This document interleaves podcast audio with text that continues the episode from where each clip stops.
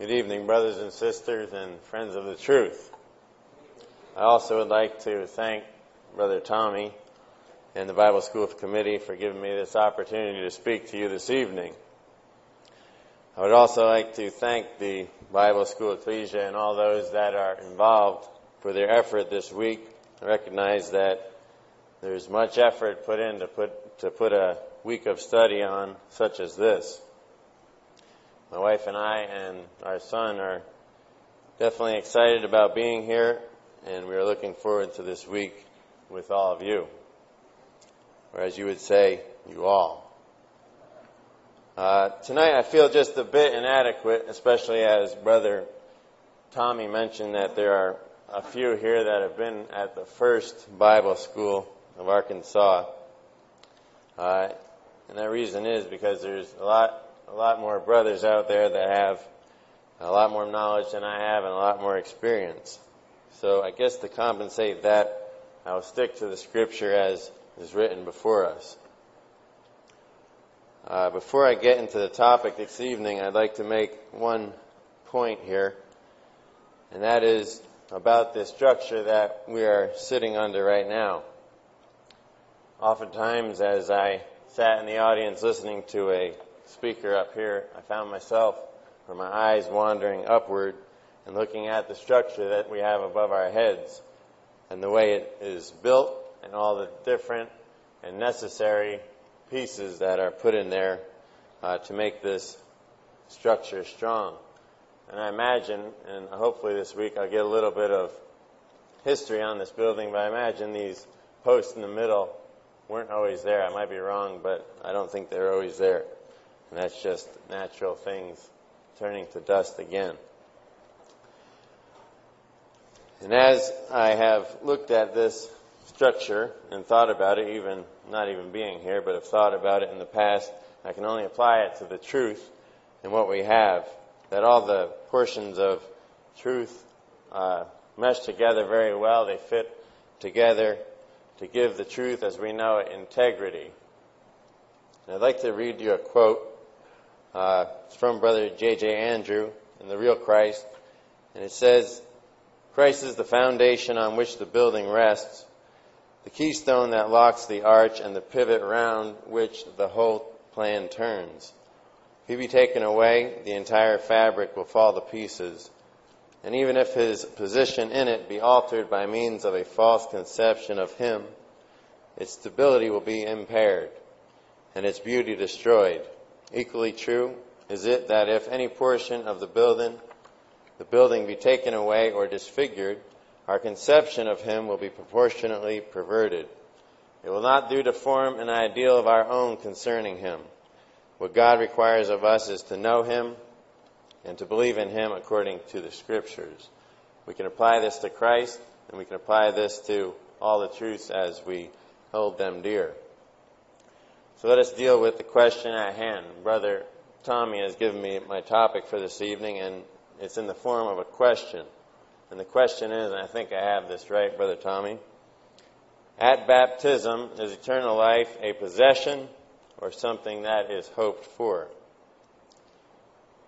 And as I began to study this topic, I found it to be a very uplifting topic to me.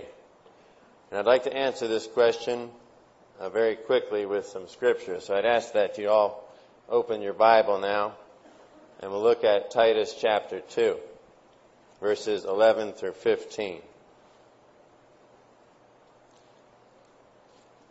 Titus chapter 2, verses 11 through 15.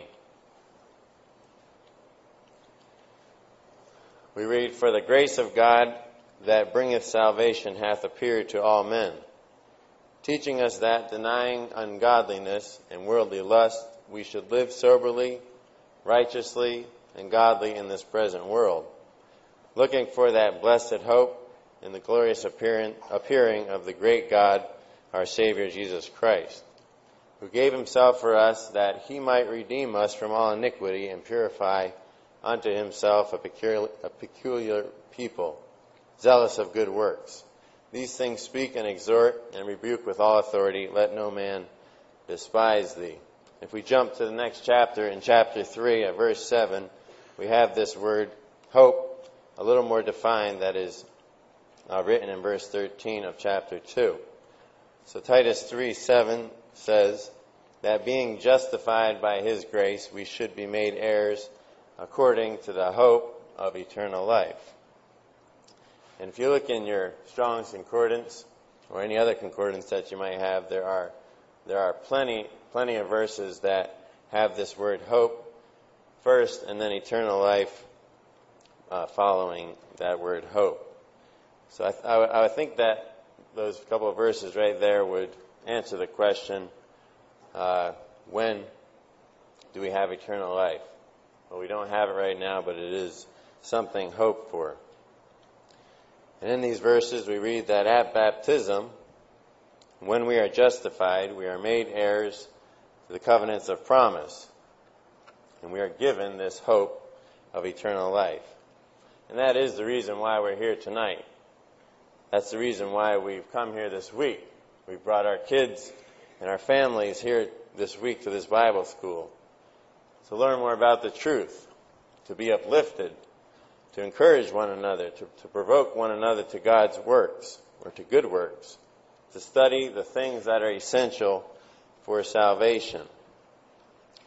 Turn with me to Romans chapter 15 and verse 4.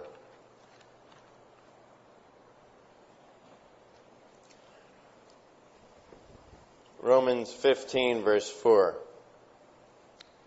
For whatsoever things were written aforetime were written for our learning, that we through patience and comfort of the Scripture might have hope.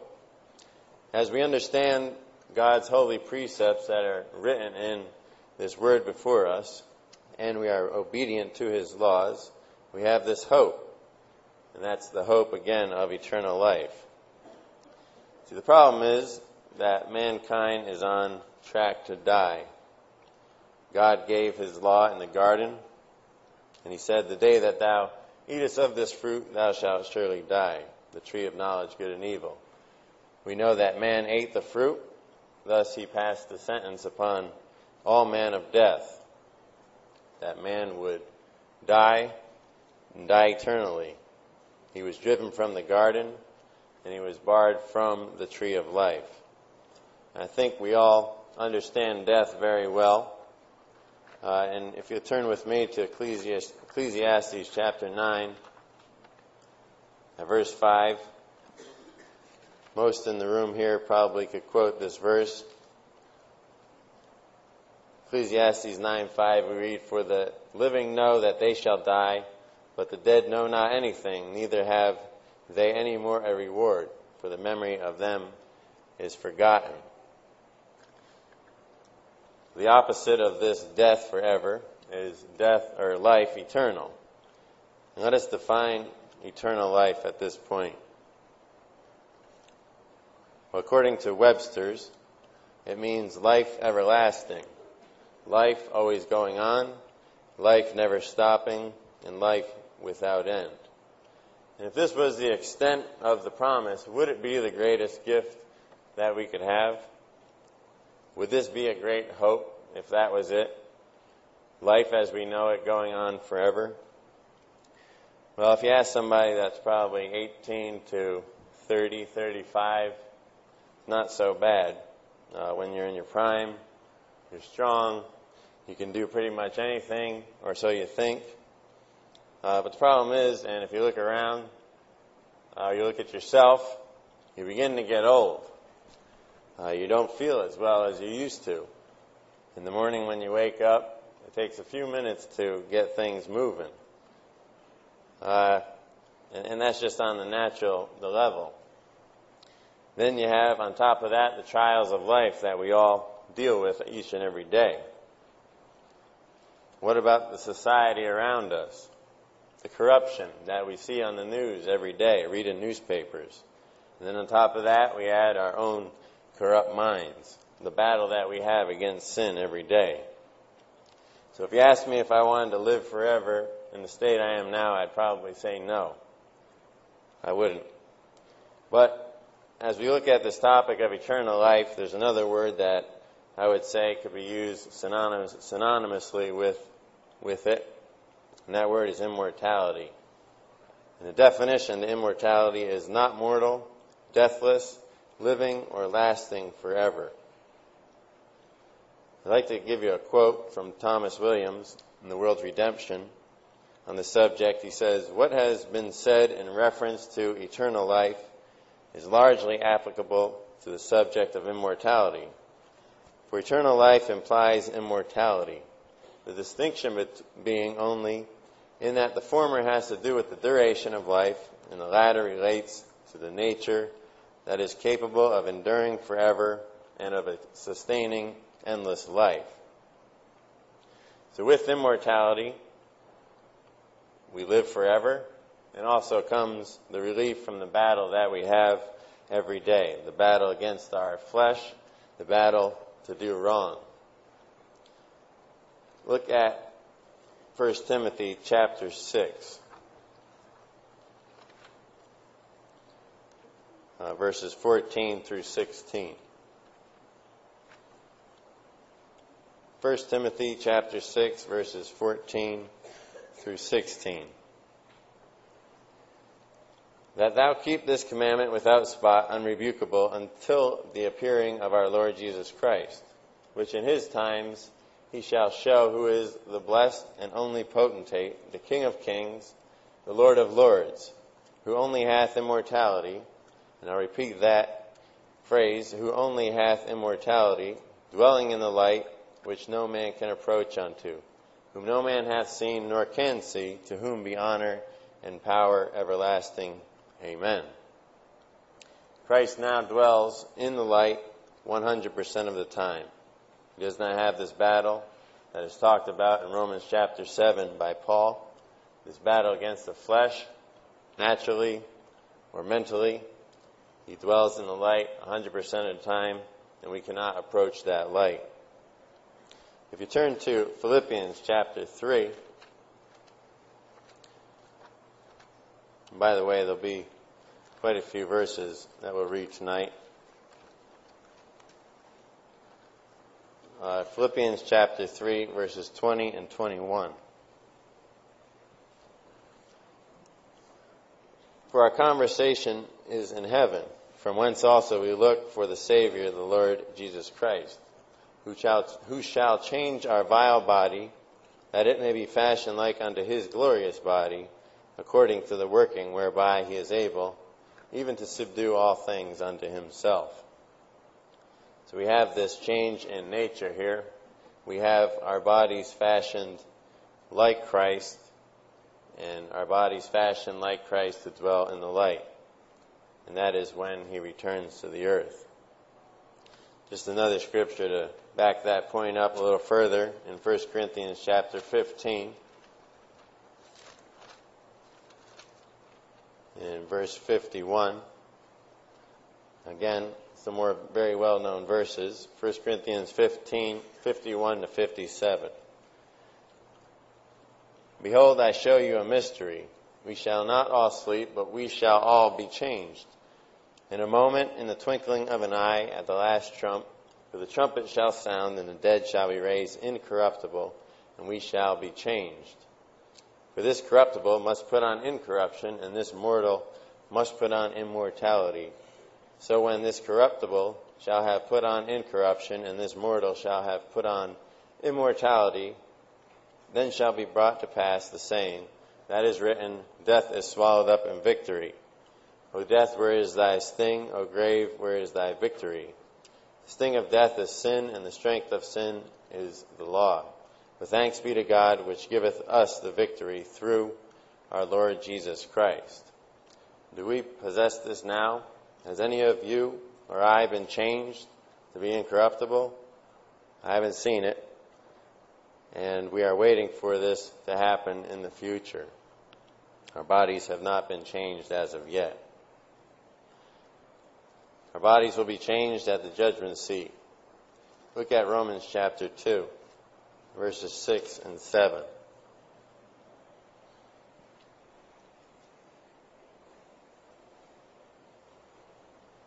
Romans 2, 6, and 7. Who will render to every man according to his deeds, to them who by patient continuance in well doing seek for glory and honor and immortality, eternal life. That's when we'll be changed. That's when we'll be given both immortality and eternal life.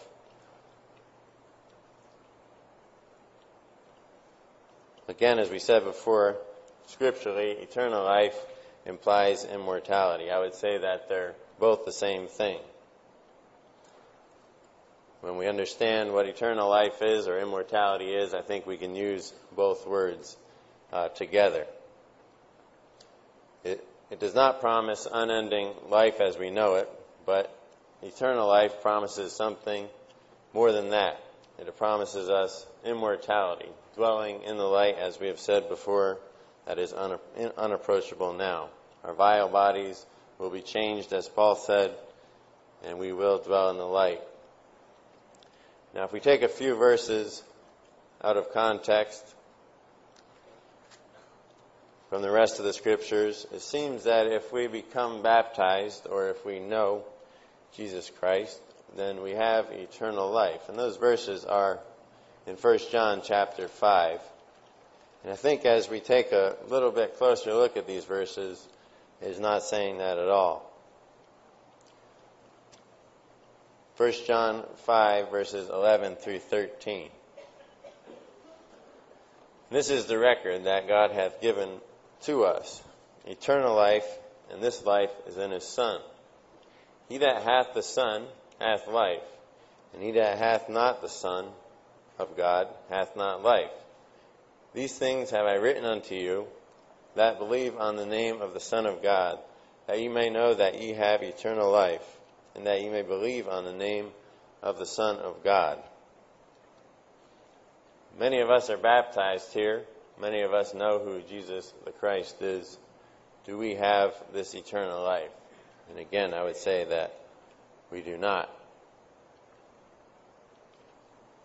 So, to what extent is John talking about this eternal life and having this eternal life here? Well, if you look back a couple chapters with the same author, John, in 1 John chapter 2, verse 25, he says, And this is the promise that he hath promised us, even eternal life. We've been promised eternal life. We have been given hope we have been given this hope when we become baptized. If you turn back to Titus chapter 1,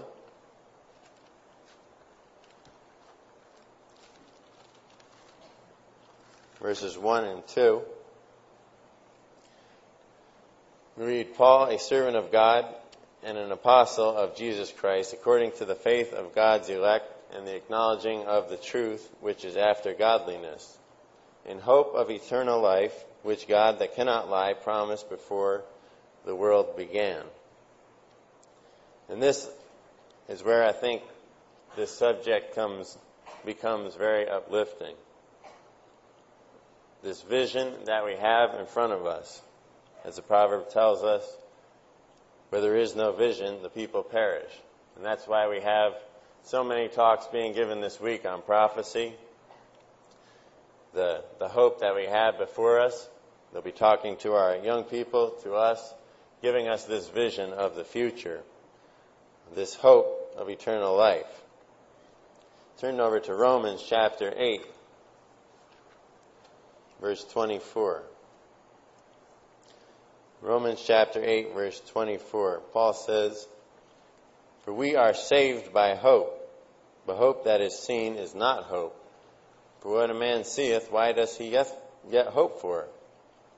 But if we hope for that we see not, then do we with patience wait for it. This is what we are saved by, having this hope. We have this goal in front of us at all times. We have something to attain to. And by having this goal in front of us at all times, we are persuaded to do the things that are right. And again, as we just heard our brothers give the give a little outline of what they're going to give this week for classes. We have the next thing of doctrine and walk, the things that we are supposed to do when we have this vision in front of us to make this vision real. I'd like to look at a few quick examples of some patriarchs of old. Now, just for a couple of minutes. In Genesis chapter 22, and uh, we had a few things mentioned about this already in the promises to Abraham. In Genesis chapter 22, I feel personally that this is a very, very thought provoking passage in Scripture. And for Abraham, I think this was one of the greatest things that he could ever see in his life. In Genesis 22, we have the account of the sacrifice of Isaac. And I'm interested this evening in the end of this passage in verses 15 through 18. Genesis 22, 15 to 18. And the angel of the Lord called unto Abraham out of heaven the second time and said, By myself have I sworn, saith the Lord, for because thou hast done this thing, and not withheld thy son, thine only son, that in blessing I will bless thee, and in multiplying I will multiply thy seed as the stars of the heaven, and as the sand which is upon the sea shore. And thy seed shall possess the gate of his enemies. And in thy seed shall all the nations of the earth be blessed, because thou hast obeyed my voice. At the end of verse 17, it is prophesied that, prophesied that his seed would possess, possess the gate of his enemies. This is the singular seed of Christ. Fulfills the prophecy of Genesis chapter 3 at verse 15. He will crush the head of sin, the head of the serpent. Thus in verse 18, we read, In thy seed shall all nations of the earth be blessed. All nations of the earth will be blessed through Christ because of what he did on the cross. And then if we look in, back again into the New Testament in John chapter 8, verse 56, we have something said about Abraham. John 8, John 8, verse 56. Your father Abraham rejoiced to see my day, and he saw it and was glad. Abraham saw Christ's day, and I think that this account in Genesis chapter 22 really provoked him, provoked his thoughts about Jesus in the future. He saw Christ's day and was glad. And these things helped Abraham to understand what would happen. And personally, I feel that some of these patriarchs of old that many things were revealed to had a very, very clear picture of what was to happen in God's redemptive plan. We see Abraham died in Hebrews chapter 11. Again, a very well known portion of Scripture to us. In Hebrews 11, he is mentioned. in verse 13, we read, These all died in faith not having received the promises, but having seen them afar off and were persuaded of them, embraced them, and confessed that they were strangers and pilgrims on the earth. And these words here in verse 13 says that he did not receive the promises, but he saw them afar off, and he was persuaded of them. He knew they were true. He saw them, but he did not receive them. He had the hope of them, but he did not receive them in his life. Another example is Moses. one of our brothers also mentioned him, I think Brother Ken. Turn to Deuteronomy chapter 34, verses 1 through 5. Deuteronomy chapter 34, verses 1 through 5. And this can be either a very sad passage in Scripture or it can be a very happy one. And Moses went up from the plains of Moab unto the mountain of Nebo, to the top of Pisgah, that is over against Jericho. And the Lord showed him all the land of Gilead unto Dan, and all Naphtali, and the land of Ephraim and Manasseh, and all the land of Judah unto the utmost sea and the south, and the plains of the valley of Jericho, the city of palm trees, unto Zoar. And the Lord said unto him, This is the land which I swear unto Abraham, unto Isaac, and unto Jacob, saying, I will give it unto thy seed. I have caused thee to see it with thine eyes, but thou shalt not go over thither. Moses, just before he dies, was shown the promised land at a time when his eye was not dim, nor was his strength or natural force, as it says, abated.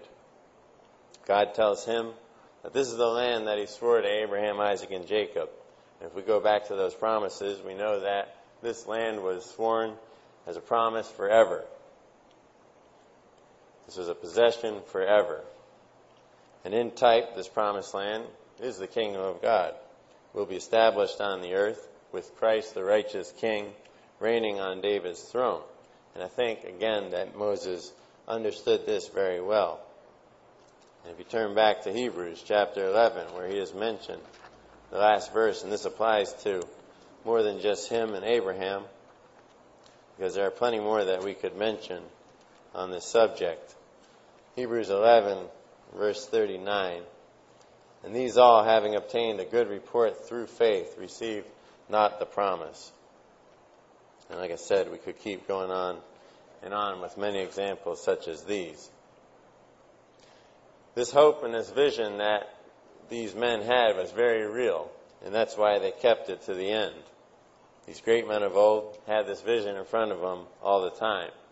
And when they died, they died in full faith and hope that when they were resurrected, that when they are resurrected, this hope would be granted and they would be crowned with eternal life, immortality. Going back to the fifth chapter of 1 John, verse 11, the last portion of verse 11, it says, And this life is in his Son. And as we look at this whole subject, I think we need to realize that until God's Son is in our midst, we cannot possess this eternal life. Turn back to Colossians chapter 3, verses 3 and 4.